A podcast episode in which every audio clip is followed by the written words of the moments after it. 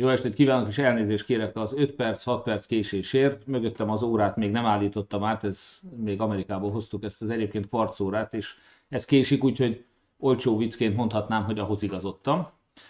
De térjünk a komolyabb témákra. Ma május 1 van, anyák napja, úgyhogy minden édesanyának sok boldog anyák napját kívánok, és hogyha valaki még nem tette meg, akkor természetesen felköszöntheti a édesanyja ismerőseit, én is ezt fogom tenni.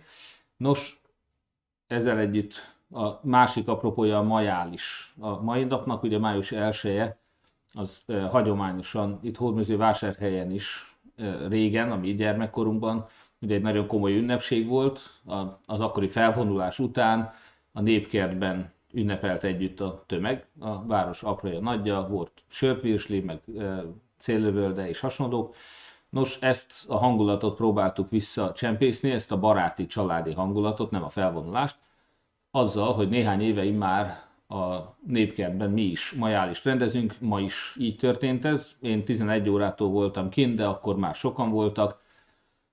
Néptánc bemutató, májusfa állítás. Most éppen, amikor visszafele jöttem, akkor egy humorista előadás volt. Még ma este 8 órakor lesz egy popárt koncert is, úgyhogy nyugodtan tessék lelátogatni egy órán belül még koncert lesz, úgyhogy jó szórakozást kívánok, volt Dodgem, egy igazi kis vidám park, a játszóterünk is részben már megújult, egy sokkal nagyobb attrakció majd augusztus 20-án költözik a népkertbe, egy hajó alakú nagy mászókkal lesz még a gyerekeknek, három csúszdával, mászófallal, egy függőágyal és hasonlókkal.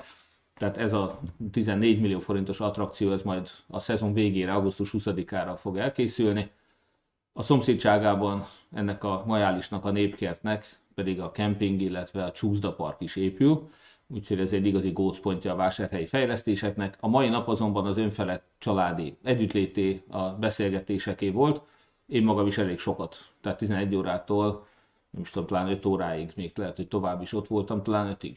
E, igen, tehát beszélgettem nagyon sok mindenkivel, köszönöm, hogy megálltak, megosztották gondolataikat, kérdéseket tettek föl, és látom, hogy nagyon sokan jól érezték magukat, és ez a legfontosabb.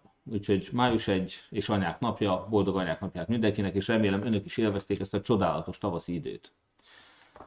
A város kártyával a város most is biztosított kedvezményt, karácsonyi vásárkor egy óriás kerék volt, illetve egy kisvasút, most pedig a felnőtteknek virsli, mustára a kenyérrel, a gyermekeknek pedig játszóvár, és vattacukor volt. Önmagában a játszóvár és a vattacukor már az ingyenessége okán megérte az 1000 forintot, ott már azonnal megtérült a városkártyának a megújítása az idei évre. A felnőttek esetében persze ez a virsli ez lényegesen olcsóbb, mint a megújítás, egy 2000 forintos éves díjat kellett ugye befizetni, és e- ehhez járt ez a sörvirsli.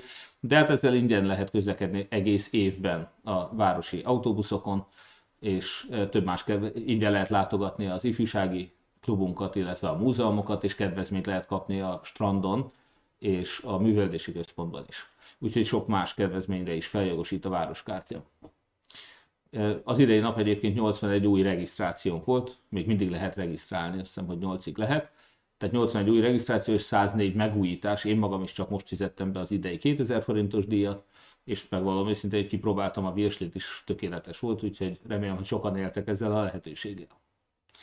A második téma az idei, vagy eheti események közül az a közgyűlés volt, ami csütörtökön, majd néhány pontban rendkívüli közgyűlés keretében péntek reggel tartottunk. Több érdekes pontja volt, számos pontja, én ezek közül csak kettőt fogok most kiemelni. Az egyik Kis Andrea alpolgármester lecserélése, vagy szándékolt lecserélése Gyöngyösi Ferenc képviselő úrra, akit szerettem volna kép, alpolgármesterként felkérni egy komplett feladatkör ellátására. Ez a sajtót bejárta, itt Hódműzővásárhelyen is nagyon sokan érdeklődtek, hogy mi áll ennek a hátterében. Hát nyilván nagyon sok régi feszültséget szerettem volna ezzel kezelni, és hát kezeltem is, mert onnantól kezdve, hogy a 10 ellenzéki képviselő, ugye 15 fős közgyűlésből 10 ellenzéki képviselőből 8-nak a szavazata kellett volna ehhez, az a minősített többség. Hát Kis Andrea plusz egy képviselő szavazhatott volna még Kis Andrea mellett, hogyha másik nyolc leváltja, de végül egy személyes kötöttség, illetve egy párt kötelezettség miatt nem lettünk nyolcan, hanem csak heten. akik ezt a változást ezt támogatták, ezért kénytelen voltam, tehát így is a kilenc, Kisandrát leszámítva kilenc képviselőből heten támogatták ezt a cserét, kettő nem, és ők sem nyilván nem Gyöngyösi Ferenc ellen szavaztak ezzel, hanem részben mondom pártutasításra, részben pedig személyes. Jó viszony miatt óckodtak ezt megtenni, amit én megértek, fölkészültünk erre is, alkalmaztuk a magyar önkormányzati törvénynek a azt hiszem 74-es paragrafusát, és Kis Andrától azokat a jogköröket, amiket eddig gyakorolt, azokat a feladatköröket elvettem, ezzel a fizetése is visszaállt a képviselő fizetésre, és Gyöngyösi Ferenc így is alpolgármesteri cím nélkül is vállalta azt, hogy a várost mindenben segíteni fogja, tehát akár főállásban is nagyon szívesen dolgozik, még akkor is, hogyha az alpolgármesteri kinevezése ezáltal most nem valósult meg. Nagyon fontos volt néhány szervezeti változás is, ezeket másnap bevittük. Tudom, hogy nagyon sokakban egyrészt némi félelmet keltett, hogy szerdán Mártéjon, a Hódmezővásárhely közös hivatalt működtető Mártéjon Lázár János által felfűtött képviselők feloszlatták a Mártéi közgyűlést, itt időközi választás lesz augusztus végén vagy, vagy szeptember elején. Nos, ezek után ez a vásárhelyi alpolgármester váltás és az ellenzéki tíz képviselő megosztottsága egy sokakban félelmet keltett, őket talán megnyugtathatom.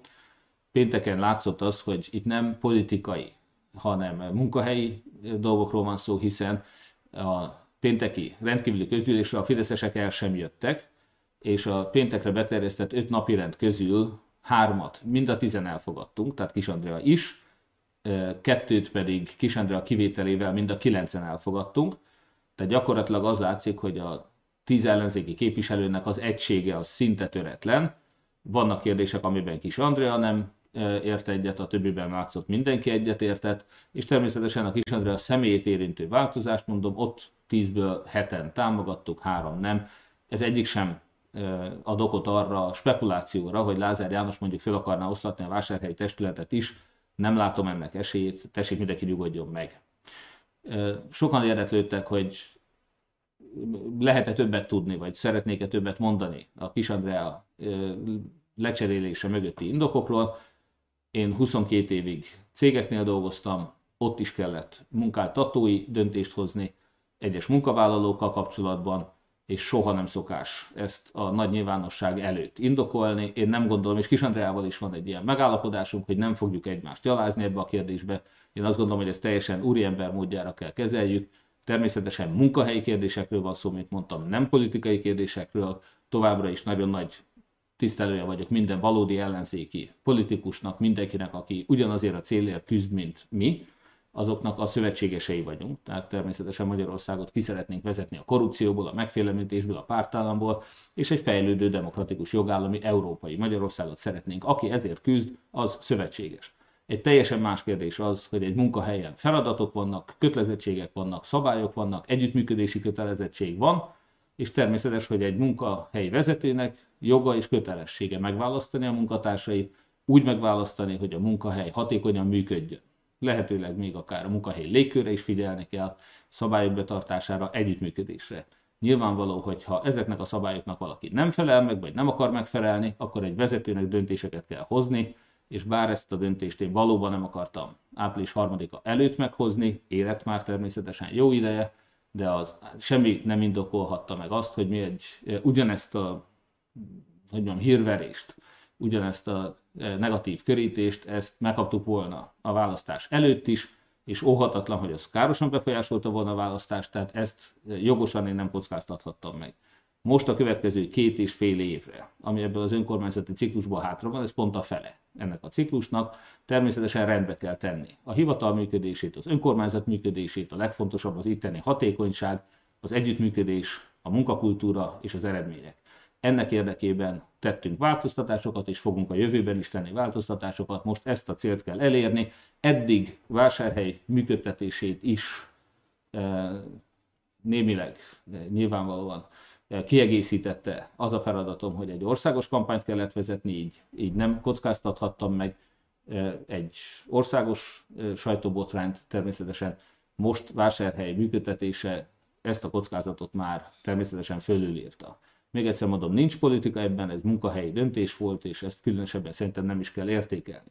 azok, akik most Kisandrea, és nézzük a jó oldalát ennek, Kisandrea rendkívül népszerű lett, azok, azon fideszes kommentelők, Cseri Tamás többek között, de sok más fideszes kommentelő körében is, akik eddig mindig gyalázták. Tehát szegény Kisandreát nőségében Cuslág Andreaként hívta például. Cseri Tamás, bakterlányként csúfolta, és még sorolhatnám kommunistaként, szocialistaként, agyba főbe szitták, gyalázták. Most ugyanezek a fideszes kommentelők és Cseri Tamás személyesen is hős csináltak belőle, és áldozatként próbálják beállítani, de ez egy fantasztikus dolog, tehát megszerették is Andrát, én nagyon örülök, ha már csak ezért, akkor is megérte élnem. Cseri Tamás mostantól szereti Kis Andrát, én azt gondolom, hogy ez egy rendkívül fenkölt, magasztos cél volt, nem én tűztem ki, meglepődtem, hogy sikerült ezt elérni, de örülök neki. Tehát azt szeretném, hogyha a Fidesz a jövőben is hasonlóan pozitívan állna Kis Andreához, meg az ellenzékhez általában. Én jól emlékszem még arra, amikor Baranyi Mária, Horn titkárságának valamikor ő vezetője, zárójelbe jegyzem meg Antal Józseftől megörökölt vezetője, még Vörös Máriaként és mindenféle kritikák tárgya volt a Fidesz helyi képviselő között, majd amikor egy fél éves itteni munkája után távozott, visszatért Budapestre, akkor hirtelen a legtehetségesebb munkatársam már lépett elő, és a Fideszes sajtó meggyászolta, hogy elment, és közölte, hogy vége a hivatalnak, mert az utolsó szakember is elment. Az a Barany Mária, akit addig csak szittak szegény. No, tehát, hogy nem lepett meg különösebben, hogy azok a fideszesek, akik eddig szitták is Andrát, most rendkívüli módon sajnálják, hogy most alpolgármesteri pozícióban ugyan, de nem az önkormányzatnál, nem a városnál dolgozik, nem a polgármesteri hivatalban dolgozik, nyilvánvaló, még egyszer mondom, nem politikai munkahelyi döntés volt, és természetesen a legfontosabb céljaink továbbra is közösek. Nekem munkahelyi vezetőként kellett egy döntést hoznom, ezt hoztam meg. Ehhez kérem természetesen mindenkinek a megértését, és annak a megértését is, hogy nem fogok gyalázkodni, és nem fogok szennyes teregetni, ahogy ezt egyébként biztos észrevették már, a választás után sem tettem meg. No, a másik nagyon fontos eseménye ennek a közgyűlésnek egyébként az volt, hogy szétosztottunk közel 30 millió forint pénzt a városnak a támogatásait a civil és sportegyesületek körében, most is politikamentesen a Fideszes vezetésű HFC-nek. Még ráadásul 8 millió helyett 10 millió forintot fizetünk ismét, mint eddig, minden évben azért, hogy működtesse a stadiont. Minden segítséget fogunk biztosítani nekik továbbra is és most kaptak még hozzá két és fél millió forint támogatást is emlékeim szerint, ahhoz, hogy például locsoló rendszert fejlesztenek, működtessenek, és hát mindenkinek az örömére itt vásárhelyen működtessék a stadiont. Úgyhogy én azt gondolom, hogy ebben is megnyilvánul, de hát az úszóegyesületeink most is a két egymással sokszor veszekedő úszóegyesület mindegyike ugyanazt az összeget kapta, nagyon sok más egyesületet támogattunk, és hát néhányat, aki olyan célra kért, ami nem támogatható, azokat nem, de azt hiszem, hogy 95%-a fölött a a kérelmeknek pozitív elbírása került, persze az összeget azt le kellett venni arra a szintre, amit a keret megenged. Nos, azt gondolom, hogy, ja és még egy hír, hogy Megyesi Beáta visszalépett a tornyai intézmény központ vezetésétől, ami a Művelődési Háza, Múzeum és a Könyvtár együttesét foglalta magában. Így most pályázatot írunk ki, úgyhogy kérem, hogy bárki, aki megfelel a kiírásnak, bátran pályázzon az intézmény rendszerünknek a vezetésére, azt hiszem kettő hónap múlva, már most minden hamarabb pályázni kell, és talán kettő hónap múlva lehet majd betölteni várhatóan ezt az állást, miután minden formai követelménynek mi is eleget fogunk tenni. A Lázár János féle találkozó a harmadik napi rendi pontunk, ezen a ma esti beszámolón. Kedd május harmadikára meghívott Lázár János egy nyilvánosan bejelentett, azonban nem nyilvános találkozóra sokan javasolták, hogy ne menjek el, ne beszéljek vele, csak nyilvánosan, és valóban, ha már nyilvánosan meghirdette, akkor én is örülnék neki, ha ez nyilvános lenne. Természetesen ennek inkább olyan okai vannak, hogy bár a múltkor, amikor találkoztunk, akkor én voltam végül kénytelen elmenni Lázár Jánosnak a fogadóórájára, mert egyébként nem jött össze a találkozó. Most ennyivel előrébb vagyunk, hogy sikeresen már is összejött a találkozó, és kedden nyilván fogunk is találkozni. Tehát akkor minden esetre még egy sajtótájékoztatót is tartottunk a közös beszélgetés után, és azt gondoljuk, hogy ez talán a korrekt megoldás, én ezt mindenképpen jónak tartom egyébként, de még így is az történt, hogy később Lázár János olyan meglehetősen egyértelmű hazugsággal állt elő, hogy ő megkérdezte tőlem, hogy milyen terveim vannak a városban, és én csak hallgattam. Én nem válaszoltam. Hát aki ismer engem, és azt gondolom, hogy most már az egész ország ismer, az pontosan tudja, hogy ha kérdeznek tőlem valamit, én mindig válaszolok. Tehát az, hogy ekkora hazugságot valaki kimerje jelenteni, az mindenképpen nem csak bátorság volt talán, hanem ostobaság is.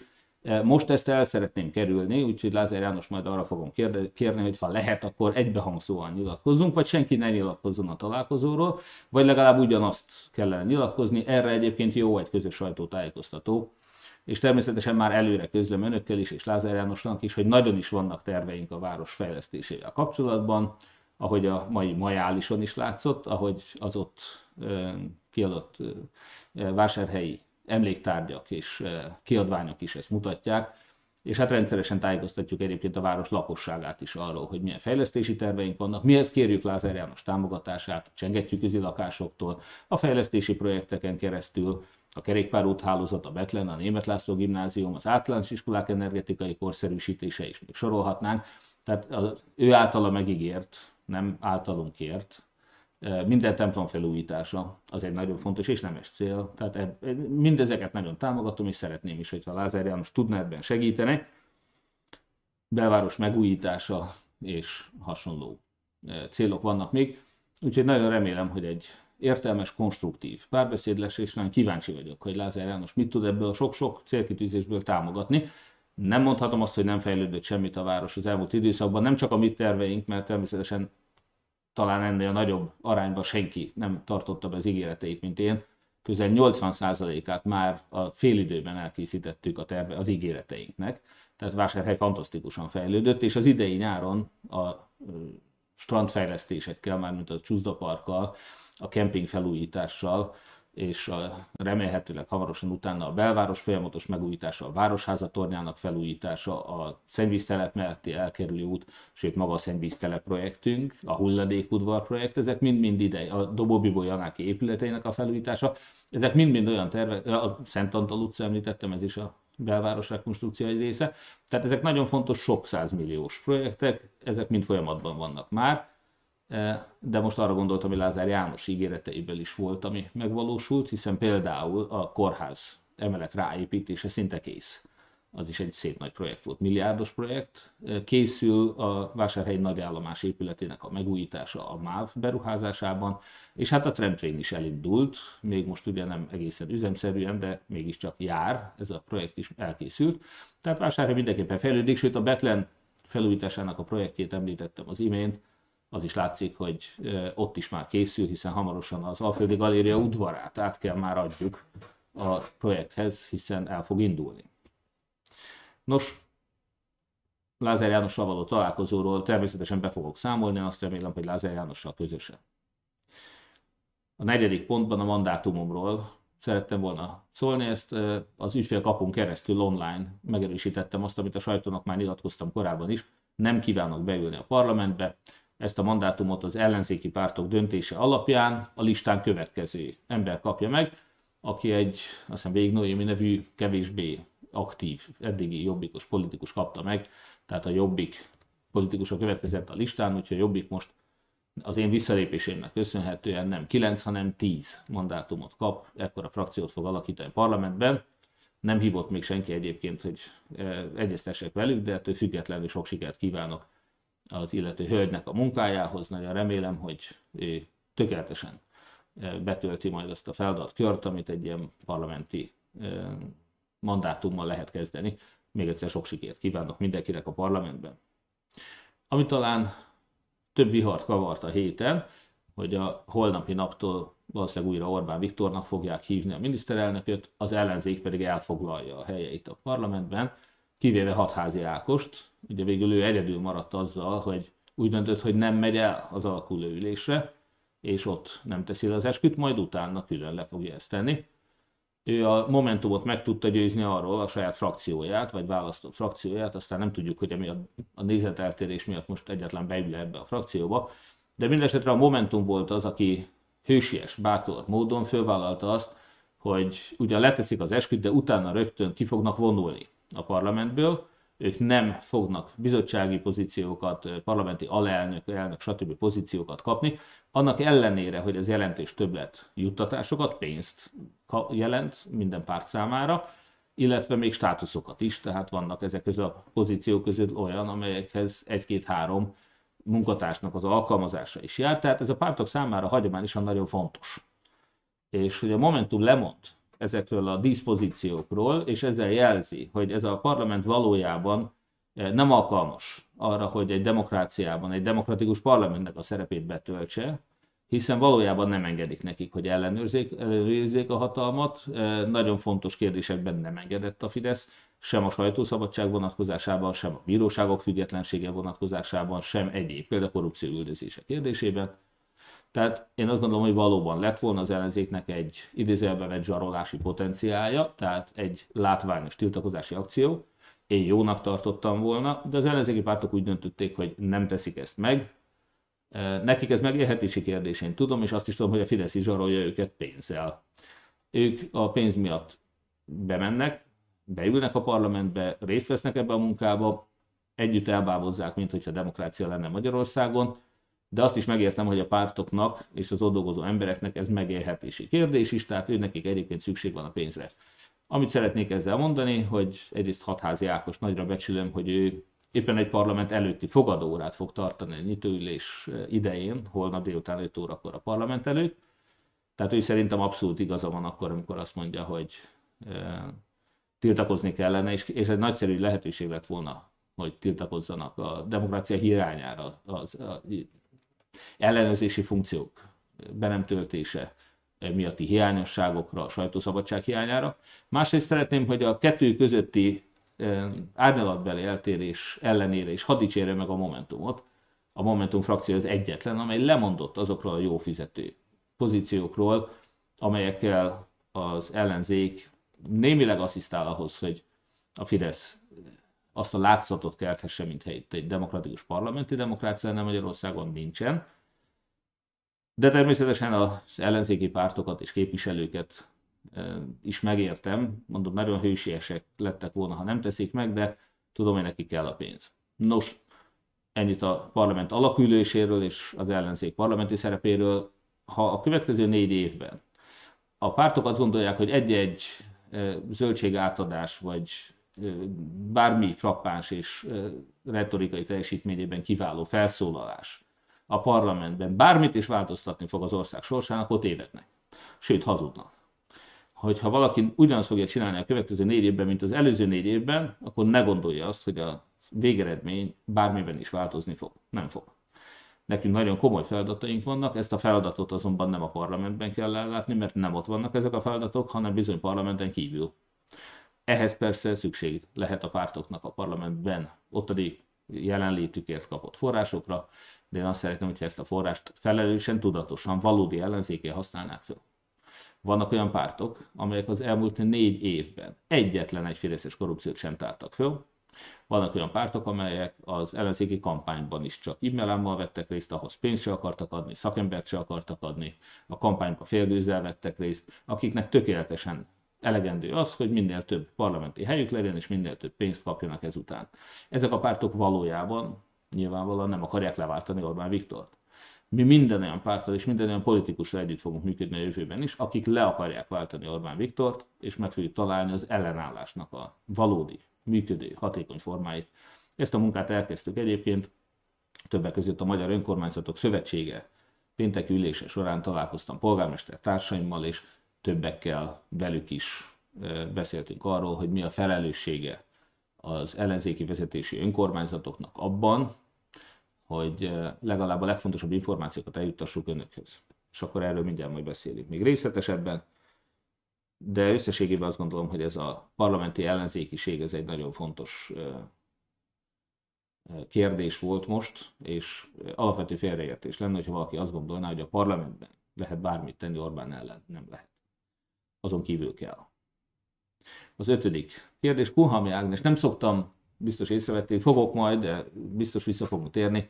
Mindenki elemzi most a választás, a kampány, választási vereség okait, az egyes felelősségeket. Én magam is folyamatosan egyeztetek, gondolkozok arról, hogy mit lehetett volna, kellett volna máshogy csinálni. A legfontosabb, amit elmondtam az első éjszaka, és azóta sokszor, az az, hogy bár mindenütt voltak hibák, én is hibáztam, pártok se tették oda magukat, voltak kampányhibák, kommunikációs hibák, és a többi. De ilyen erőforrás különbséggel, és itt megint csak Juhász Péternek az elemzésére utalok, amit közé is tett a saját oldalán, legalább százszoros vagy több százszoros különbség volt erőforrásban.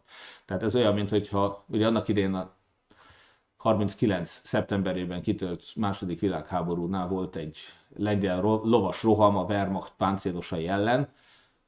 Ez azt gondolom, hogy ez a mostani különbség még ennél is durvább. Tehát a Fidesz és az ellenzék közötti erőforrás különbség az az, mintha valaki kavicsokkal és parittyákkal, csúzlival akar menni egy tökéletesen felszerelt, modern 21. századi hadsereg ellen. Tehát ilyen feltételek mellett a közmédiából kitiltva, a anyagi lehetőségektől megfosztva, jogi lehetőségektől megfosztva, és a többi, nyilvánvalóan egy teljesen esélytelen küzdelem volt, de mi reménykedtünk, megpróbáltuk, nem sikerült. Ezt most tegyük félre, és egy olyan kérdésre szeretnék most utalni, amit Kuhami Ági vetett föl, és az én személyemmel kapcsolatban is tett itt egy-két megjegyzést, és ezt szeretném csak kiegészíteni. Először is Kuhami Ágnesnek igaza van, amikor azt mondja, hogy ő volt az, aki a kampány során a leginkább képviselte azt, hogy ne putyinozzon az ellenzék, hogy a borsodi falvakban az emberek lehet, hogy nem is érdekli őket, hogy Orbán Putyinnak egy véreskezű gyilkosnak a barátja és szövetségese, és az egyetlen ilyen Európában elárulta Európát, mert hogy az emberek esetleg azt gondolják, hogy nagyon jó, hogy Orbán Putyin barátja, akkor talán Putyin nem fogja megtámadni Magyarországot. Annak erről, hogy tudjuk, hogy egy robbanóanyaggal megrakott drón még Paks fölött is elrepült. Tehát szerintem Putyinra semmilyen garancia nincs azzal, hogy most Orbán Európában érdekel, Putyin érdekeit képviselte, vagy elárulta Európát meg a NATO-t Putyin érdekébe. Ettől Magyarország még egyáltalán nem lett volna biztonságban akkor, hogyha az ukrán csapat, bocsánat, Ukrajna elfoglalása után záhonyhoz érkezne a vörös hadsereg időzőjelben Putyinnak a hadserege. Nem hiszem, hogy mi jól éreznénk magunkat, nem hiszem, hogy Magyarország biztonságban lenne valójában. De hogy az embereknek kevésbé volt érdekes Putyin. A béke volt érdekes, és hogyha mi Putyinnal foglalkoztunk, akkor óhatatlanul nem a békével foglalkoztunk. Tehát Kuhami Ágnes ezt valóban elmondta, és valóban ő volt az egyetlen ellenzéki politikus, aki a kampány tanácsban, a különböző fórumokon ennek egyébként hangot is adott. Volt egy másik megjegyzése is, és utólag azt kell mondjam, hogy Kuhami Ágnesnek valószínűleg teljesen igaza volt ebben, és bár minden megbeszélése, minden föllépésemen elmondtam, hogy nem küldenénk katonákat, egyetlen NATO hadsereg sem küld katonákat Ukrajnába, nem tudtunk szembeszállni a Fideszes hazugságáradattal, de ettől még talán Kuhami Ágnesnek ebben igaza is volt. Van egy másik megjegyzése is Kuhami Ágnesnek, ő azt mondja, hogy a szociális kérdéseket volna hangsúlyozni, ezt is mondta Kuhami Ágnes, teljesen jól emlékszik, azt mondja, hogy erről velem sokat vitatkoztak, én ezt szeretném csak árnyalni. Ez a program, amit mi képviseltünk, ami minden minimál béres dolgozónak Magyarországon a minimálbér adómentesé tételével nettó 30 ezer forinttal többet hagyna a zsebében. Ha mi nyertünk volna, a mi programunk nettó 30 ezer forint minden hónap. Tessék elképzelni, hogy most például a hódműző vásárhelyen az a hír járja, hogy az egyes szavazói körök nagyon elégedetlenek, mert nekik szavazatonként 10 ezer forintot ígértek, és csak 5 ezer kaptak. Fogalmam sincs, hogy igaz-e természetesen, ezért nem is mondok semmi konkrétumot ennél többet. Viszont, ha valakinek eddig meg lehetett venni a szavazatát mondjuk 10 ezer forinttal, tessék elgondolni, hogy az illető arról mondott le, hogy 30 ezerrel minden hónapban, nem egyszeri 10 ezer a szavazatáért, hanem minden egyes hónapban 30 ezer forinttal több maradt volna a zsebébe, hogyha az ellenzék nyer és nem Orbán és akkor sem ment volna el Ukrajnába meghalni, mert nem, nem küldtünk volna katonákat oda, nem zártuk volna el a gázcsapot, Orbán azóta elzárta, bármint megszavazta az Unióba. Szóval én azt gondolom, hogy rendkívül szociális volt ez a program. Kuhami Ágnes tehát ebben téved. Azt gondolja, hogy nem volt elég szociális. Rendkívül szociális volt a program, ahol közöttünk valóban vita volt, az kettő dolog. Az egyik, és ezt mindenkinek joga van tudni, nyilvánvalóan a teljes ellenzéken belüli vitában én képviseltem ezt a két dolgot következetesen és harciasan. Az egyik dolog az a populizmussal szemben a felelősség. Hiszen megígérhetünk volna ennél sokkal több mindent is, kétségkívül. Én azonban azt mondtam, hogy amit egy Bot Péter Ákos, Surányi, eh, György és eh, Király Júlia és még többen mások felelős közgazdászok volt, jegybank elnökök, alelnökök. Egy általuk összeállított költségvetési terv a következő négy évben lehetővé tesz, azt bevállalhatjuk, amit nem tesz lehetővé, azt nem vállalhatjuk be. Tehát, hogy felelőtlen ígéreteket ne tegyük. Ezt valóban én képviseltem nagyon következetesen, erősen, és, és nyomás volt rajtam is, hogy ennél sokkal több mindent is ígérjünk meg, stb. Abban biztos vagyok azonban, hogy ez szemernyit nem számított. Azok az ígéretek, amiket tettünk, az bőven nagyon vonzó volt, rendkívül vonzó volt, nem jutott el nagyon sok emberhez. Mondhatnám, hogy valószínűleg túl kevés emberhez jutott el. Nem volt elégtelen, tehát bőven elég volt, de nem engedtem ennél többet ígérni, hiszen még egyszer mondom, kiszámoltuk, mi az, amit elbír a magyar költségvetés, nagyon nehéz időszak jön, ezt mi is tudtuk. Orbán Viktor is tudta, is felelőtlen ígéreteket tehetett, vagy nem cáfolta ezeket, de én nem engedtem azt, hogy olyat ígérünk, amit nyilvánvalóan nem tudunk megcsinálni. Ez az egyik pont. A másik pont viszont az az adóemelés. Ugye a valódi jobb és baloldali kérdés talán, vagy legalábbis köztem és az ellenzéki pártok közötti vita egyik fontos sarkalatos pontja volt, hogy én azt nem engedtem meg, hogy adó emelés kerüljön a programunkba. Különös tekintettel személyi adónak a megemelésére, ez már tavaly az előválasztási időszakban vita volt az ellenzéki jelöltek között, akkor az én ellenfeleim, különösen Karácsony Gergely egyébként, beszélt arról, hogy a legmagasabb jövedelműeknek akár adót is emelhettünk volna.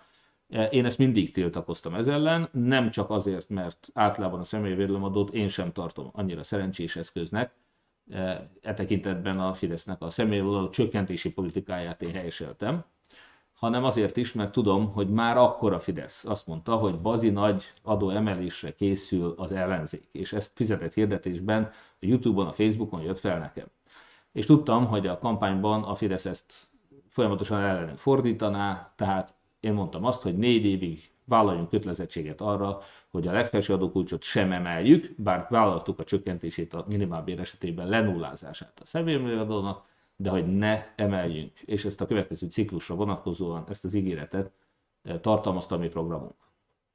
Eh, ezt én nagyon fontosnak tartom, és ebben valóban vita volt, az ellenzéki pártok akartak emelni, de én azt gondoltam, hogy ezzel önmagában is el lehet veszíteni a választást. Ki az a fel, hát felőtlen, közveszélyes ember, aki adóemeléssel akar kampányolni? Én azt gondolom, hogy egy olyan fidesz amely 90 vagy több százalékban uralja a médiát, egy ilyen programpont az rendkívül veszélyes, önveszélyes, közveszélyes lett volna.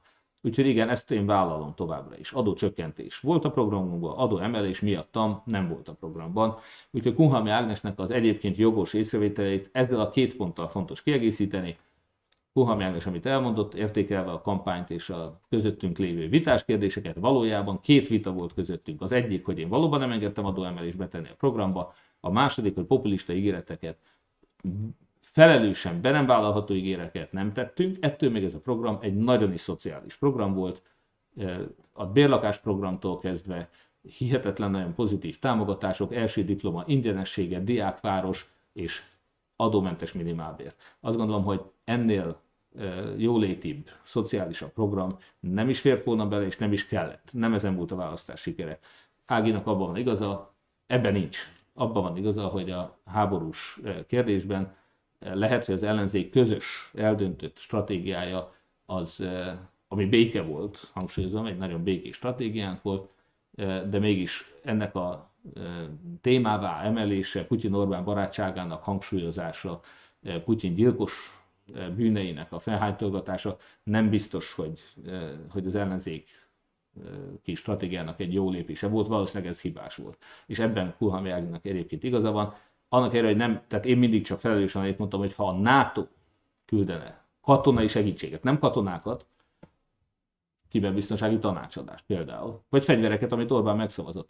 Én azt támogatnám. Ha a NATO küldene, én azt támogatnám. Nem azt mondtam, hogy magyar katonákat, magyar fegyvereket küldenék, támogatnám, ha a NATO küldene. Orbán Viktor támogatta, hogy az Unió küldjön egyébként, igen. Én olyan ostobaságot sosem mondtam, hogy ha nem vállaljuk a határt, hat, halált, akkor gyávák vagyunk. Tehát nyilván én ilyen vagy azt, hogy elzárnák a gázcsapokat. Tehát ilyet én magam sosem mondtam, az ellenzéken belül persze hangzott el ilyen is. Nos, következő kérdés, meddig tart az Orbán rendszer? Hát azt látjuk, hogy ilyen erőforrás különbségek, ilyen lehetőségbeli különbségek mellett, és különösen, hogy az ellenzék nem változtat sürgősen és alapvetően a parlamenten kívüli négy éves tevékenységén, akkor Orbán Viktor négy év múlva négy ötöddel fogja megnyerni a választásokat, azután majd kilenc tizeddel, és a többi. Tehát megyünk szépen azon a tengelyen, ahol most Magyarország, Orbán, kicsit arrébb ugye Erdoğan, Törökország, Putyin, Oroszország, Lukashenko, Belorusszia és Kim Jong-un, eh, Észak-Korea van. Ezek a rendszerek ebben a sorrendben egyre elszigeteltebbek kifelé, a nagyvilág felé, és egyre erősebbek belül, leválthatatlan vezetőkkel, totális uralommal, és a többi.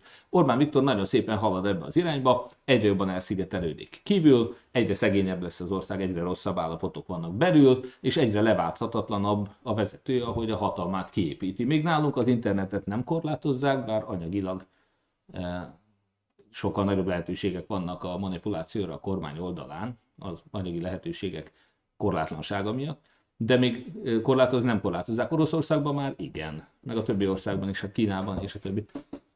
És hát ott van Észak-Korea, teljesen bezárkózott, belülről teljesen leválthatatlan rendszer, kifelé nagyon elszigetelődött. Hát egy ilyen rendszer hagyományos, ez sem tart örökké, bár Észak-Korea mutatja, hogy azért elég sokáig el tudják húzni. Mi szerencsére az Európai Unióban vagyunk, az Európai Unión belül, úgyhogy azt remélem, hogy Orbán Viktor sem az interneten nem fogja tudni itt korlátozni, sem olyan szélsőséges magatartásformákat nem tud még bevezetni, mint akár Putyin, akár Erdogan. De nem fog örökké tartani, ezt tudjuk. Azt is tudjuk, hogy választást itt belül jelenlegi feltételekkel akárhányat meg tud nyerni. Akkor mi várható mégis? A héten nálam járt Gasperik Attila, a Marosvásárhelyi Nemzeti Színháznak a vezetője, aki most szlovákiai Komáromba utazott egy hosszabb feladatot ellátni, munkát ellátni, nagyon kedvesen beugrott, beszélgettük és ő említette azt, hogy ennek a kérdésnek a kapcsán, hogy vajon e, ki gondolta volna annó, hogy e, Ceausescu olyan gyorsan fog megbukni. Hogy ő hitetlenkedve hallott, hallgatta azt 1989. szeptemberében, egy takarítás közben, hogy Ágatila a Magyar Rádióban, a Kossuth Rádióban fejtegeti, hogy a Ceausescu egy fél nap alatt fog megbukni. Hát aztán még a könnye is kicsordult annyira keret nem hitte el és naívnak gondolta, és aztán három hónap múlva tényleg egy fél nap alatt megbukott Ceausescu. Ő azt mondja a Gaspari Attila, hogy hát ő ebben azt gondolja, hogy ha valaki tudja, hogy mikor bukik meg Orbán, az Ág Attila. Hát azóta ezt a történetet én elmondtam már a Klubrádióban is, ahol Bolgár György azóta felhívta Ágatillát, és Ágatilla ugyanazokat megerősítette a műsorban is, amit nekem mondott, kifejtve egy kicsit. De a lényege az az, hogy ő most, amikor mi fölhívtuk ott az asztalnál ebéd mellől rögtön Ágatillát, nagyon kedvesen fölvette, ő nekem tanárom volt a közgázon, ahol a tudomány tanszéket vezetett. Azon a tanszéken dolgozott Navracsics Tibor, meg Lánci András is. Nos, e, azt mondta, hogy szerinte két-három év múlva fog megbukni a külső elszigeteltség és a belső gazdasági nehézségek miatt. Elsősorban egyre népszerűtlenebb lesz. Azt gondolom, egyre föltarthatatlanabb lesz, kívül sem lesz sok embernek érdeke, hogy fönn maradjon. Úgyhogy az is lehet, hogy a sajátjai fogják megbuktatni, ezt nem tudjuk, bár egyelőre ennek sincsen nyoma, de hogy meg fog bukni. Na hát ez egy nagyon számomra tulajdonképpen optimista föltételezés, hogy két-három év múlva ez bekövetkezhet, de egyrészt ez is erőt adhat önöknek is, ezért is meséltem el, és ezért mondtam el az ATV-ben is péntek este. Másrészt ezt a két feltételt röviden szerettem volna önöknek kifejteni, az egyik az, hogy elindult a jogállamisági eljárás ezen a héten eh, Orbán Viktor kormánya ellen az Európai Unióban, és ez bizony jelentheti azt, hogy nagyon komoly pénzeket tartanak vissza Magyarországtól. Hát ez a, a 0 és a 100 százalék között bárhol lehet, eh, erre hivatkozva eh, visszatartani, késleltetve vagy részben kifizetve uniós pénzeket, támogatásokat, tehát az Unió megfogta Orbán Viktort, Orbán Viktor kénytelen lesz engedni jogállamisági eljárás keretében az uniós támogatások egy részére és azoknak egy bizonyos mértékére is szüksége van Orbán Viktornak, tehát szerintem nagyon sok mindenbe engedni fog. Most az infláció elszabadulása, a költségvetési hiány, az államadóság növekedése, e, ezek mind-mind olyan tényezők, e, amelyek Orbán Viktort eléggé beszorították most július 1-ig meghosszabbította a hitelmoratóriumot, a benzinástopot és az élelmiszerástopot is, és hát a rezsicsökkentés, amit valószínűleg fel fog számolni, pontosabban módosítani fog, hozzá fog nyúlni a rezsicsökkentéshez, megszünteti a rezsicsökkentést. ebben a, ez az, amivel vendünket vádolt, ugye nagyon sok minden mással is, hogy majd fegyvert szállítanánk Ukrajnának, csak Orbán Viktor engedélyezte és támogatta a fegyverszállítást Ukrajnának, mi mentőt adtunk. A migráns betelepítés, csak ők telepítettek be migránsokat, még mindig kritizáltuk őket érte, és hát itt van most még valami a rezsicsökkentés megszüntetése. Orbán Viktor fogja megszüntetni a rezsicsökkentést, de hát a hitelmoratóriumot, ha feloldják, akkor a én lakáshitelem is valószínűleg sok tízezer forinttal minden hónapban emelkedni fog a törlesztő részletem. A benzinástól könnyen lehet, hogy 200 forinttal literenként akár megemelkedik, majd ezt a mezőgazdasági vállalkozók és a teherautósok, fuvarozók azok már most is érzik, mert számukra már most is drágább. A lakosság számára is várhatóan előbb-utóbb fel fog menni. Erre a MOL vezérigazgatója Hernádi úr is utalt, hogy a MOL nem bírja sokáig ezt a benzinástopot. És hát itt van a hitelkamatok nyilván az OTP is, de a rezsicsökkentésre is utalt már Csányi Sándor, hogy szerinte sem jó a Fidesz. Szerinte nem jó a rezsicsökkentés, de ez valójában szerintem ez egy megágyazása annak, hogy Orbán Viktor előbb-utóbb megszünteti a rezsicsökkentést. Az élelmiszerár stop is olyan, amire sokan panaszkodnak, úgyhogy itt nagyon komoly megszorítások jönnek, ezt akarom mondani. Állítólag akár 3000 milliárdos kötvény kibocsátásra is kényszerülhet Orbán Viktor, egyre rosszabb feltételekkel, hát ez nem jó, valljuk be, tehát, és hát elég népszerűtlen lesz. Lesznek megszorítások. És az ország már most is nagyon nagy bajban van, mert nem csak az oktatás van romokban, de az egészségügy is. A polgármester úr nálunk, Berényi Károly, doktor úr, ő házi orvos, egy gyermek házi orvos, és egy pici lánynak egy csont daganatra keres műtéti lehetőséget, és januárra kapott neki időpontot. Januárra. Hát ha az önök gyereke lenne beteg, szerintem önök is akár a házukat eladnák inkább, és akár magánegészségügybe vagy külföldre is elvinnék a kislányt, mint hogy januári műtéti időponttal kockáztassák a pici gyerek életét. Úgyhogy azt gondolom, hogy akik a Fideszre szavaztak, nagyon rosszul tették. Nem csak egy végtelen korrupt rendszer, de ilyen oktatás és ilyen egészségügy mellett, meg az a várható gazdasági megszorítások mellett a Fidesznek valóban nagyon komoly kérdés és kihívás lesz, hogy meddig tud a hazugságokkal népszerű maradni. Meddig tud egy olyan általunk kínált alternatívával szemben, ahol például adómentes lenne a minimálbér, meg rendbe rakjuk az egészségügyet, és rendbe tennénk az oktatást, és megkapnánk az uniós pénzeket, szembe menni valaki, akit az egész unió rügel. E, akit ellenségként kezel az összes uniós állam és az Egyesült Államok is. Szerintem állassan Putyin is. Tehát ott is e, meginog a bizalom Orbán Viktorban. E, meddig lehet ezt föntartani? Hát előbb-utóbb az emberek felébrednek, és akkor nagyon fogják utálni Orbán Viktort, nagyon fogják utálni a Fideszt. Akkor már lehet, hogy zavarni fogja őket a lopás is. Azok a kastélyok, az a vagyon, amit felhalmoztak. Amikor azt látják, hogy a gyermekük élete, a iskolában megszerezhető tudás, az elérhető bérek vannak veszélyben. Gaspari Attila, amikor idejött Marosvásárhelytől Hódmezővásárhelyig, a legrosszabb útviszonyok Békés megyében Magyarországon voltak. Romániánál is sokkal rosszabb útjaink vannak nekünk. Olyan, mintha egy légkalapáccsal verték volna fel az utat néhány helyen. E, ilyen utakon kellett ide jönni. Marosvásárhelyről Hódműzővásárhelyre. A legrosszabb út Magyarországon van. László Krisztiánnak egy vásárhelyi e, influencernek, hogy így mondjam, az egyik bejegyzését olvastam, sőt kettőt, hármat is, ő átlátogatott itt a Csongrád megyei Kizomborról, átlátogatott Nagyszent Miklósra, Romániába. És azt tapasztalta, hogy nem csak tökéletesen rendben van a kisvárosnak a belvárosa, a főtere, gyönyörűen le volt. Minden ápolt, gondozott, szép, felújított, nyilván uniós pénzből felújították.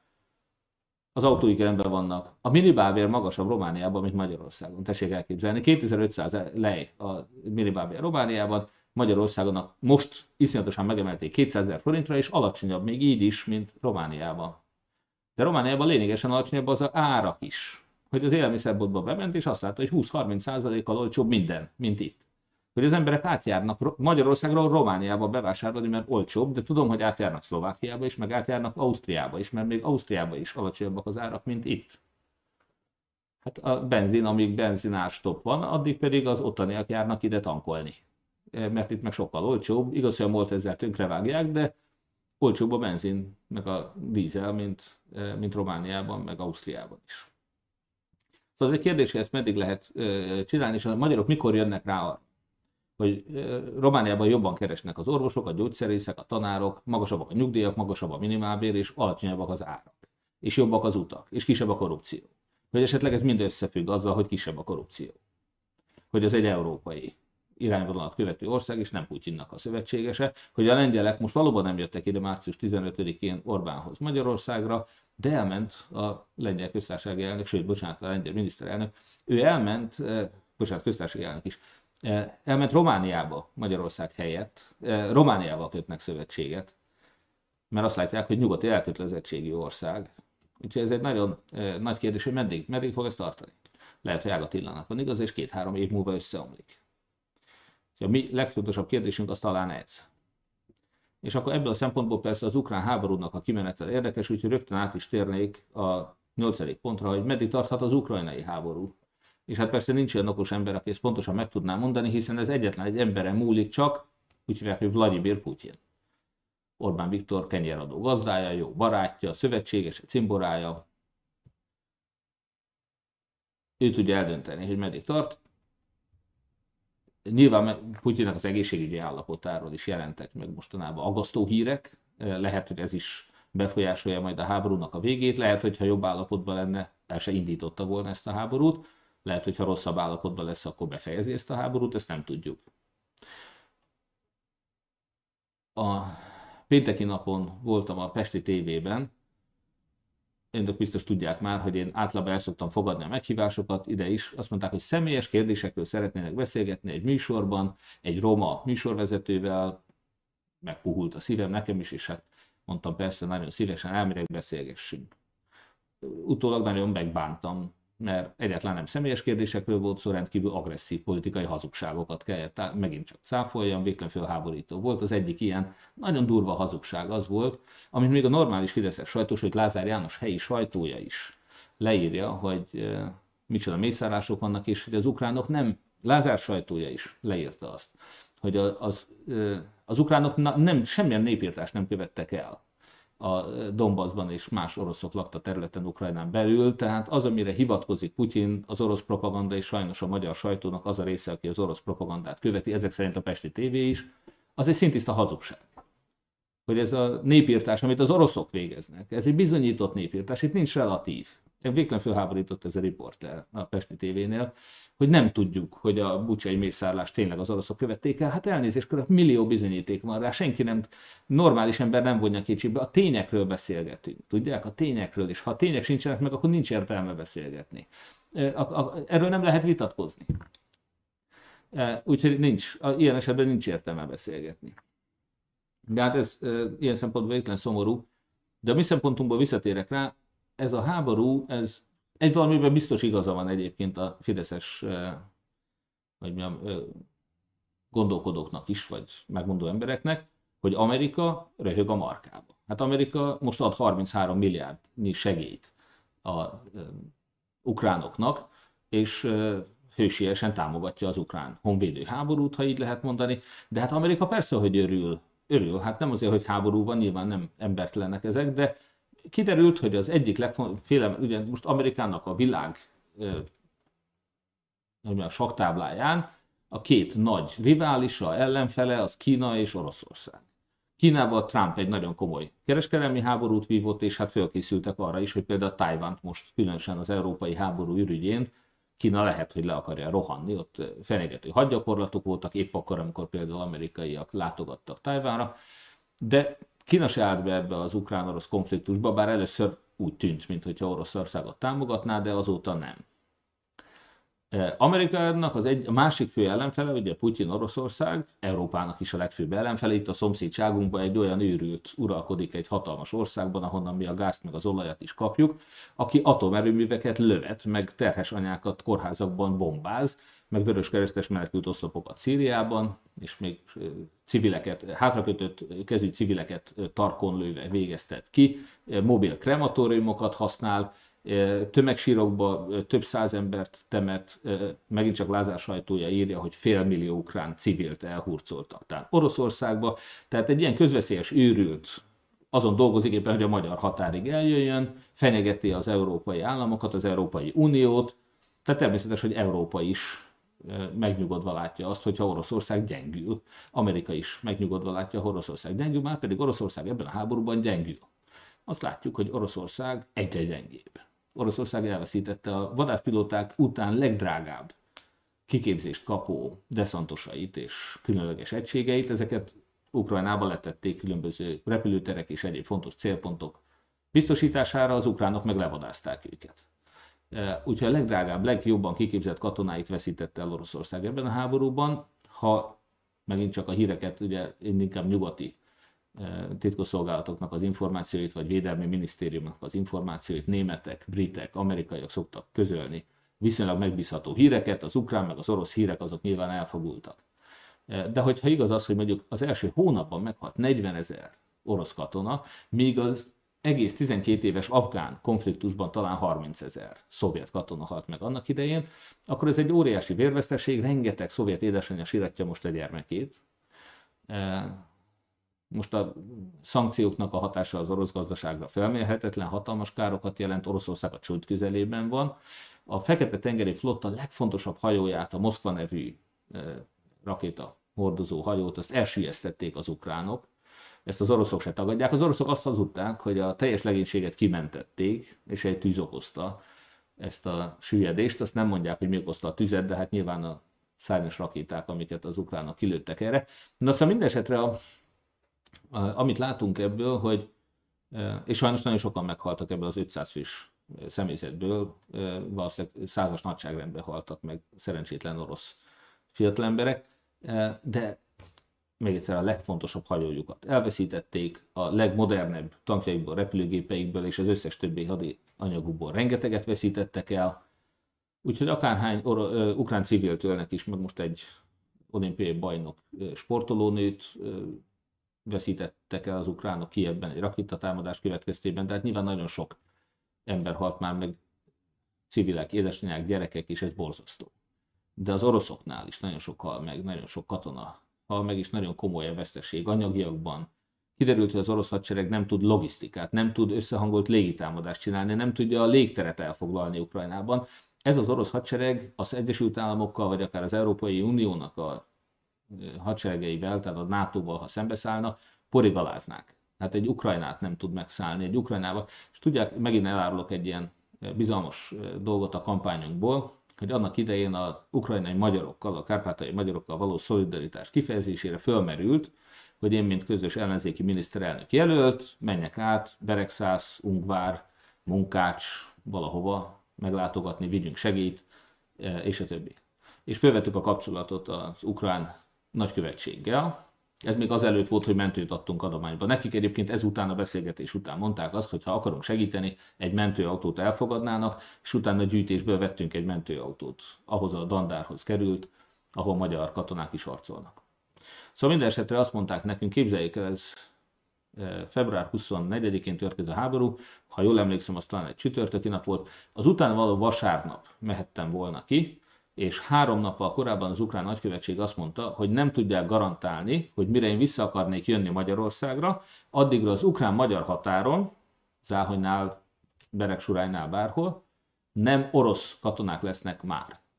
Tehát egy meg nem nevezett, informális visszajelzés, nem hivatalos visszajelzés az ukrán nagykövetségtől. Három nappal az én látogatásom előtt az ukrán, ukrajnai orosz támadás indulása után abszolút reálisnak érezték azt az ukrán ott dolgozó valaki, hogy már az oroszok el fognak jutni a magyar határig. Hát ez most már ugye több mint kettő hónapja volt, és e, az oroszok most már nem is akarnak eljutni a magyar határig, most már csak a kelet, kivonultak a Kiev elfoglalására indított hadműveleteikből is, ugye ez a bucsai mészállás is utána derült ki.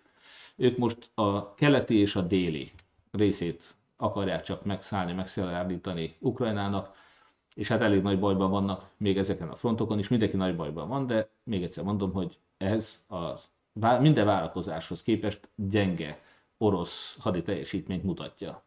Egy ennyire gyenge e, Oroszország, hát nyilvánvalóan az Egyesült Államok vagy Európa számára idézőjelben megnyugtató, most amellett, hogy például a finnek eddig nem mertek volna NATO csatlakozásra gondolni, most már akarnak csatlakozni a NATO-hoz, lehet, hogy még a svédek is.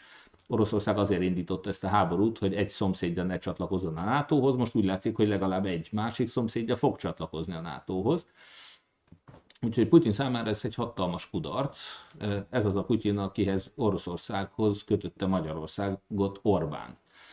Az egész világgal szembe menve. Az egész kultúrát nyugati világ elítélte ezt az agressziót, segítséget ad Ukrajnának, elítéli Oroszországot, szankciókat szavaz meg. Ezeket látszólag és késlelkedve Orbán is mind támogatja, és nyilván nem vétózta meg az Unióban, tehát Orbán ezekhez csatlakozott, de mégis az egész világ Orbánt egy putinárulónak tartja, egy beépített ügynöknek, orosz ügynöknek, és egy ilyen embernek nem valószínű, hogy lelkesen adnának segítséget, bármilyen segítséget. Úgyhogy Magyarország számára egy rendkívül rossz döntés volt az, meg erkőstelen is mellesleg, hogy Putyin ebben a konfliktusban eh, Putyin, vagy, bocsánat, Orbán Putyin mellett volt.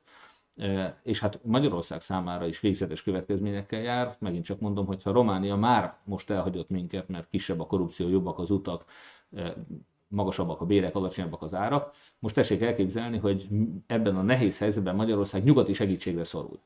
Emlékszünk, Orbán 12 évvel ezelőtt úgy kezdte a, a kormányzását, hogy harcolt az IMF ellen. Hát nagyon könnyen lehet, hogy hamarosan Orbán IMF segítségért fog folyamodni. És őszintén szóval nem szívesen fognak adni neki semmilyen segítséget, mert azt mondják, hogy bocsánat, hát egy áruló, hát e, ennek az árulónak mi nem adunk semmilyen segítséget. Hát ez bármikor hátba fogja szúrni a nato meg az Európai Uniót. Szóval nagyon rossz helyzetben és nehéz helyzetben van Orbán, kívül törékeny, belül meg nagyon erős, szinte leválthatatlan. No, nem tudjuk, de ez mindenképpen egy érdekes dolog. Én azt remélem, hogy előbb-utóbb Putyint ráveszik, legalább a környezete, a még egészségesen, normálisan gondolkodó környezete, a belső elégedetlenség, a gyermeküket elveszített orosz édesanyák, előbb-utóbb ráveszik Putyint arra, hogy fejezze be ezt a háborút, hagyja abba, menjen haza, hagyja békén Ukrajnát. Ne pusztítson el több várost, ne bombázza, ne lője Kievet, ne ölje a gyermekeket, az édesanyákat, és ne ölje meg a saját orosz testvéreit. Szóval én nagyon remélem, hogy vége lesz hamarosan a háborúnak. A háború következményeit azonban nem csak Ukrajna és nem csak Oroszország, de sajnos Magyarország is megszenvedi már most is, és Orbán hibás politikájának következtében meg is fogja szenvedni. És akkor végezetül a kiárat merre van ebből a nehéz helyzetből számunkra, az ellenzék számára, az ellenállás számára. Itt én be fogok számolni legközelebb majd önöknek nagyon részletesen is erről. Most csak annyit mondok, hogy egy három koncentrikus kört szeretnénk mi felépíteni, amiből hát kettő eddig is megvolt, egyet meg megígértünk. Megvoltak a kosútkörök. A kosútkörökben, ahogy említettem, az elmúlt hetekben 2500 ember új tag jelentkezett, önök is jelentkezzenek a Kossuth körökbe, kossuthkörök.hu, illetve mindenki Magyarországa.hu oldalon tudnak jelentkezni a Kossuth körökbe, jelentkezzenek aktivistának, segítség az ellenállás, segítség a munkánkat, készüljünk fel arra, hogy Orbán egyszer meg fog bukni, és akkor mi egy demokratikus, egy fékekkel, ellensúlyokkal biztosított jogállami, európai alkotmányra rendelkező, tisztességes, fejlődő, gazdagodó európai ország leszünk ehhez a munkához, hogy ide elérjünk, ehhez önökre is szükség van, tehát csatlakoznak a kosútkörökhöz. 2500-an megtették, mintegy 10.000 kosútkör tag van, aki aktív, van, aktivistaként részt vett ezen a választáson is. Én azt kérem önöket, hogy akik jelentkeztek erre a fontos munkára, azok továbbra is támogassák a közös munkát. Ez a tízezres kör, ez a legkülső aktivista hálózata mindenki Magyarországon mozgalomnak, ennél egyel szűkebb azoknak a köre, akik az évi 12 ezer, havi 1000 forintos tagdíjat is befizetve, mindenki Magyarországon mozgalom tagok, egyesületi tagok. Ők mintegy ezren vannak. Most ez is növekedett folyamatosan, ide is szeretettel várunk mindenkit. E, most mintegy 300 új csatlakozó volt az elmúlt időszakban ehhez a körhöz, és lesz egy közgyűlésünk kb. négy, bocsánat, a Kossuth körök vezetőivel fogunk találkozni egy hét múlva, meg fogom hallgatni őket, az ő véleményeiket, tanácsaikat. Négy hét múlva lesz egy tisztújítás az MMM-ben, a Mindenki Magyarország a mozgalomban, ahol tehát ez az ezer ember fog majd szavazni arról, hogy ki legyen az új elnökség, ki legyen az új elnök. Én ugyanis a, az eddig választások utánig kinevezett pozícióban lévő elnök, én is visszalépek, én is beadom a lemondásomat, Természetesen, hogyha felkérnek, akkor hajlandó vagyok újraindulni, megmérettetni, de én mindenki másnak is nagyon szívesen adok lehetőséget az MMM-nek a vezetésében való részvételre. Tehát ezt a mozgalmat megújítva négy hét múlva a tagság fog dönteni az új vezetésről. És ott persze elmondjuk az ötleteinket, javaslatainkat a követendő új irány, cselekvési terv, program vonatkozásában.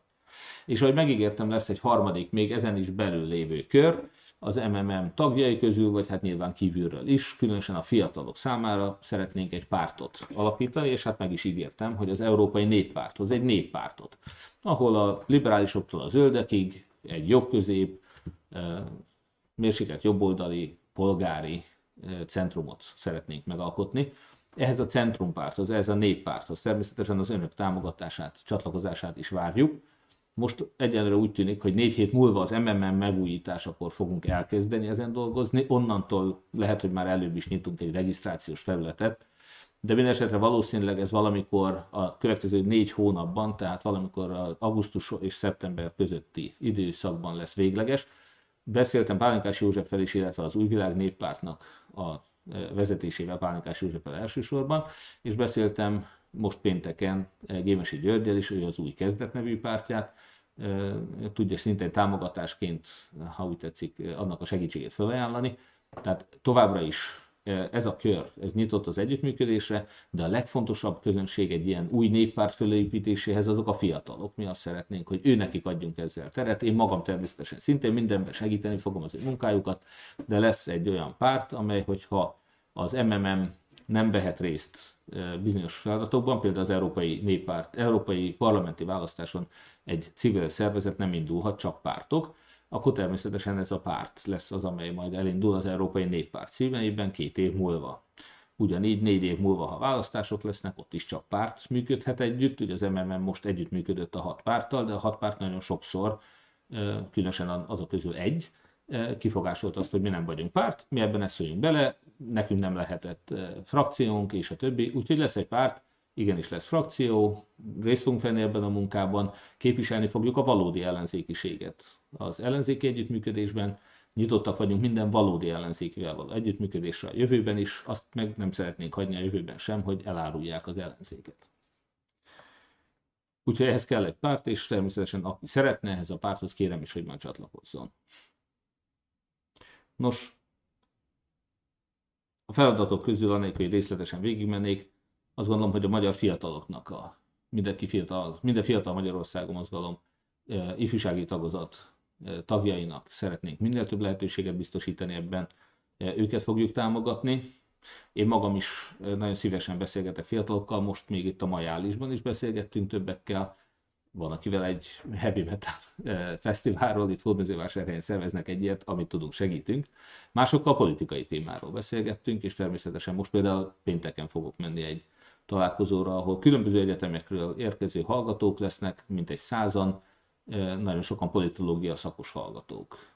Úgyhogy természetesen segíteni fogunk a fiataloknak, hogy ő nekik már egy olyan Magyarországuk legyen, ahol nem egy korrupt Európából kifele tartó zsarnok, egyre szegényebbé és egyre veszélyesebb helyre teszi Magyarországot, hanem egy valódi demokratikus szeretett országot. Ha akarnak építeni, mindenképpen támogatni kell a fiataljainkat. A vidékre el kell jutni, ne csak négy évenként egyszer, hanem Erdélybe szeretném, hogyha minél többen eljutnának és beszélgetnének az ottani magyarokkal, ez is egy nagyon fontos dolog. Most rögtön lesz 150 időközi választás. Ott is minden ellenzékit szeretnénk támogatni, mi magunk is, és hát arra kérem minden ellenzékit, önöket is, hogy az időközi választásokra is figyeljenek, és segítsék az ellenzéket abban, hogy forrásaik legyenek, aktivistáik legyenek, nyomtatott anyagaik eljussanak mindenhova. Ezeket az időközi választásokat nem véletlenül akarja Orbán minél hamarabb megtartani, és nem véletlen halogatta az árstopoknak a feloldását is az 150 időközi választás alatt nem néz neki jól. Hogyha hirtelen a duplájára ugrana a hiteltörlesztő részlet 200-al megemelkedne a benzin literenkénti ára, meg a csirkefarhát fölmenne 2000 forint fölé.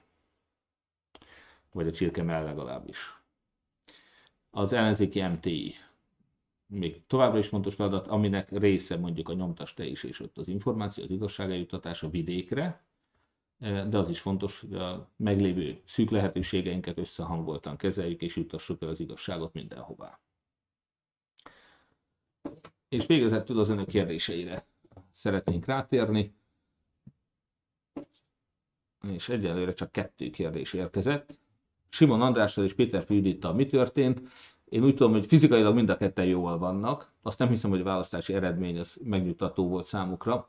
Ezzel együtt ők nyilván egy olyan helyzetbe kerültek, hogy a korábbi, tehát azáltal, hogy a politikához viszonylag közel állást foglaltak politikában, ők nyilván független, politikától független újságírói feladatot nem tudnak ellátni. Én remélem, hogy akár az ellenzéki MTI keretében, akár egyéb feladatkörben fognak munkát találni, és hát természetesen, amit tudunk, mi nagyon szívesen segítünk is nekik, meg önök is segíthetnek, hogyha valakinek ilyen kiváló szakemberekről van szüksége, akkor nyugodtan megkereshetik őket. Én úgy tudom, hogy mind a ketten ugyanúgy, hogy mondjam, tehát rendezik majd az életüket, kitalálják, hogy merre tovább. Remélem, és sok sikert kívánunk nekik, még nincs tudomásom szerint egyiknek sem konkrét döntése arról, hogy hogyan tovább, és én végtelen hálás vagyok az ő segítségükért. Ők azok, többek között azok az emberek, akik mindent föltettek erre a kampányra, és e, hozzájuk hasonlóan nagy áldozatot nagyon kevesen hoztak. Sajnos még komplet ellenzéki pártok sem mindig. Amit Simon András és Péter Pédi tett, az példa lehetne nagyon sok ellenzéki párt számára is. Hogy nekik valóban fontos volt ez a választás. Nagyon fontos. Mikor veszi észre, hogy a médiában csak azért hívják, hogy lejárassák önt, illetve hogy verjék vele a tamtamot, hogy itt mekkora demokrácia és szólásszabadság van, Pesti tévére utalva teszi ezt egy kérdező, de Lánci, Lánci Tamásra is e, utalhat a kérdés. Én pontosan tudom ezt, félreértés ne essék, tehát én tudom azt, hogy ha Lánci e, Tamás meghívott, ő azt várta tőlem, hogy én szígyem az ellenzéket. Ha megnézik ezt a műsort, akkor talán látják azt, hogy e, nem erről szólt a műsor, ez a beszélgetés. Én azt remélem, hogy ettől függetlenül, ha akár csak egy Fideszes szavazót is elgondolkoztattam én egy ilyen beszélgetéssel, annak örülök. Tudom, hogy önök feleslegesnek találják nagyon sokan, és igazuk van. Igazuk van. Mondom, most ez a ma, esti, ma este majd adásba kerülő műsor, ez tényleg megalázóan szánalmas volt, ennek semmi értelme nem volt, még én is azt mondom. Ez volt az első ilyen, amikor azt mondtam, hogy ennek nincs értelme. De még itt is lesznek olyan információ morzsák, amit lehet, hogy egy Pesti tévét nézni elkötelezett Fideszes szavazó egy vezérhangját elindít, mondjuk a gondolkodásában, és talán, de lehet, hogy idealista és naív vagyok, talán elkezd gondolkozni azon, hogy az ellenzék nem akart katonákat küldeni Ukrajnába, hogy nem akarta megölni a kisfiát, hogy soha nem mondtam olyat, hogy elzárnánk a gázcsapokat, amit Orbán viszont megszavazott, és a többi. Csak hát ugye mondom, ennek a mostani beszélgetésnek az volt a hátulütője, hogy valaki, aki ilyen, ugyanúgy egyébként, mint Lánci Tamás, aki gátlástalanul hazudik. Tehát én ezt, ez, ez a probléma ezzel, hogyha valaki a tényeket tagadja, akkor tényleg nehéz, nehéz beszélgetni. Ez egyébként nyilvánvalóan igaz a közvetlen munkatársainkra is. Én azt szoktam mondani mindig, hogy azokkal az emberekkel nem tudok együtt dolgozni, aki hazudik. Tévedni emberi dolog, ha valaki dolgozik, akkor téved. Én is tévedek sokat, kétség kívül. De aki hazudik, az azért nehéz együtt dolgozni, mert bármit mond. Én nem tudom, hogy az igaz vagy nem. Nem tudok építeni rá. Nem lehet vele együtt dolgozni. Úgyhogy ez a legrosszabb, az összes közül a legrosszabb emberi tulajdonság az a hazugság. És hát ez igaz a médiában, igaz a polgármesteri hivatalban, igaz a pártokban, bárhol. Ezért tartom azt egy óriási bűnnek, hogyha valaki össze-vissza hazudik. Végtelen szomorú. És én ezért tartom főbejáró bűnnek azt, hogyha valaki politikusként, vagy médiaszereplőként és a többi a leglátványosabban, legnyilvánvalóbban és gátlástalanabbul hazudozik. Ott valóban nincs értelme beszélgetni. Na hát itt az a kérdés, mondom, hogy ha valakivel elmegyünk beszélgetni, én naiv voltam, és azt gondoltam ezen a mostani felvételen, hogy lehet beszélgetni. Vannak olyan emberek a Fideszen belül is, akivel nagyon szívesen beszélgetek, mert úgy gondolom, hogy nem hazudik. Vannak olyan polgármester kollégáim. Cserpalkovics András ígérte nekem például, hogy választás után majd nyitott egy vitára, ugye én előtte kértem, azt mondta, hogy most a kampányban nem akar ezzel besegíteni, de hogy utána hajlandó beszélgetni, nagyon szívesen. Én például azt gondolom, őról a legjobb véleménnyel vagyok, Fideszes emberlétére, azt gondolom, hogy például én nem ismerem, tudom, hogy a székesfehérvári ellenzéki barátaim, azok mindig óva intenek tőle, hogy azért ne legyek idealista, ne legyek naív, és a többi. Más fideszes polgármesterekkel is sokszor beszélgettem, én nekem volt egy jó benyomásom róla, aztán a saját ellenzéke odahaza az, az mást mond róla. De ezzel együtt is, mondom, a, aki nyilvánvalóan gátláslan hazudik, azzal nem érdemes beszélgetni. Kedves Márkizai Péter, ön mit gondol a tüntetésről, ukrán-orosz? Nyilván itt az orosz párti tüntetés és az ellenük való enten tüntetésre gondoltak. Őszintén szólva, ha jól tudom, talán 60 ember vett részt ezen, tehát mindenképpen szállalmasan kevesen tüntettek Budapesten az oroszok mellett. nehéz is óriási tömegeket verbuválni egy gátlástalan tömeggyilkos, egy nyilvánvalóan nem józan ember mellé, még egyszer mondom, terhes anyákat bombázni, meg gyerekeket öletni, emellett nehéz szimpátia tüntetést csinálni. Én nagyon szeretném, hogyha a kedves Fideszes szavazók is végtelen szégyelnék azt, hogy Orbán Viktor ennek a tömeggyilkosnak a barátja és utolsó európai szövetségese. Új párt megalakulása után mennyire fog még szerepet játszani a Kossuth körök, illetve miért nem az új pártba építjük az ellenállás fő erejét? Ezek nagyon jó kérdések, és e, először is azt szeretném mondani, hogy az MMM ugye nem párt és fölmerült, hogy párta alakuljon, fölmerült két évvel ezelőtt, amikor a pártok erre hivatkozva nem adtak nekünk lehetőséget, ezért kell egy párt, de azt is tudni kell, hogy az MMM-ben vannak párt tagok, és ezeket a párt tagokat nem szeretnénk kényes helyzetbe hozni. A másik oka annak, hogy nem az MMM fog pártá alakulni, hogy az MMM-be eddig befizetett pénzek között van olyan, amiről nem tudjuk, hogy milyen állampolgárságú magánszemély adománya volt. Tehát nem tudjuk teljesen kizárni, hogy ebben nem magyar állampolgárok is adakoztak. E, és egy pártfinanszírozásnál a szabályok sokkal szigorúbbak, mint egy magánszemélynek, vagy egy e, mozgalomnak a finanszírozásában. Úgyhogy bármi azt gondoljuk, hogy ezek magyar magánszemélyek adományai, de egy párt, tehát hogyha mi pártá alakítjuk, akkor attól félünk, hogy a Fidesz rászállna erre az MMM-re, a mozgalomra, és ez egy kockázat lenne. Úgyhogy éppen ezért a biztosabb az, hogy alapítunk egy új pártot, vagy átveszünk egy meglévő pártot, át is nevezzük, esetleg is beléptetjük azt a sok fiatalt, aki szeretne itt szerepet vállalni, és őket fogjuk támogatni ebben. Úgyhogy mi az utóbbi mellett döntöttünk, mint ami biztonságosabb, és egyben ez lehetőséget ad arra is, hogy azok a már most is valamely másik pártnak a tagjai, akik az MMM-ben vannak és dolgoznak, vagy azok, akik civilek akarnak maradni és nem akarnak egy párttal összekeveredni, ők továbbra is az MMM-ben a közös ellenzéket építsék, és mi csak támogatásként fogjuk magunk mellett tudni azt a pártot, amit megalakítunk, vagy átnevezünk, és akkor azt mondjuk, hogy igen, az MMM-nek van egy pártja is, ha kell, pártokkal való együttműködésben ez fontos lehet, hogy legyen egy párt is, de ezzel együtt is, aki nem akar ebben a pártban részt venni, az továbbra is építse az MMM-et. Tehát a koncentrus körökön belül ezért van legbelül ez a párt. Ez egy nagyon fontos, hogy legyen ilyen, de az is fontos, hogy akik egy másik pártnak a szimpatizánsai, vagy nem akarnak egyik pártba se belépni, azok is velünk tartsanak ebben. Tehát ez a legfontosabb. A Kossuth körök az pedig egy még külsőbb kör. A Kossuth körökben olyan aktivisták vannak, akik például nem akarnak tagdíjat se fizetni, hiszen ez nem is kötelező. Az MMM-ben kell tagdíjat fizetni, a Kossuth körökben nem kell. És a Kossuth körök együttműködése az a teljes ellenzéket igyekszik összefogni, ott olyan civil szervezetek, kezdeményezések vannak, mint a nyomtas te is, vagy a számoljuk együtt. Ott a legszélesebb eh, helyi együttműködés van minden pártnak, minden aktivistáját és, és civileket is szívesen látunk a Kossuth körökben, ez a lényege. És nagyon jól vizsgáltak a Kossuth körök, nyilván a mi aláírásgyűjtésünket is segítették nagyon tavaly az előválasztás során, de most a választási kampányban is az egyik legaktívabb társaság volt minden kör, helyben a Kossuth kör. Igen, én azt gondolom, hogy miért nem az új pártba építik az ellenállás főerejét, azért, hogy ne egy párthoz kötődjön, azzal együtt egy mozgalom, civilek is, mindenki részt vessen benne. Igen, a valódi ellenállást azt ez a párt fogja képviselni, de én például nagyon bízom abban, hogy ahogy mondtam itt a parlamenti politizálás kapcsán, a Momentum is nagyon pozitívan nyilvánult meg. Nagyon örülünk neki.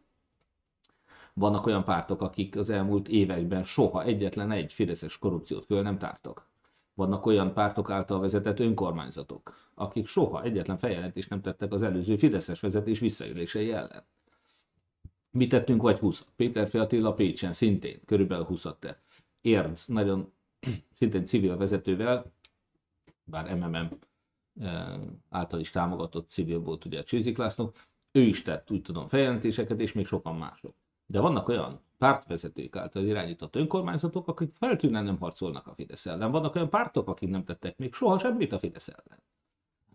És hát azt is tudjuk, hogy 2010-ben sem volt elszámoltatás, de 2002-ben sem volt elszámoltatás. Azt is tudjuk, hogy annak idején kimentette meg Polt Pétert.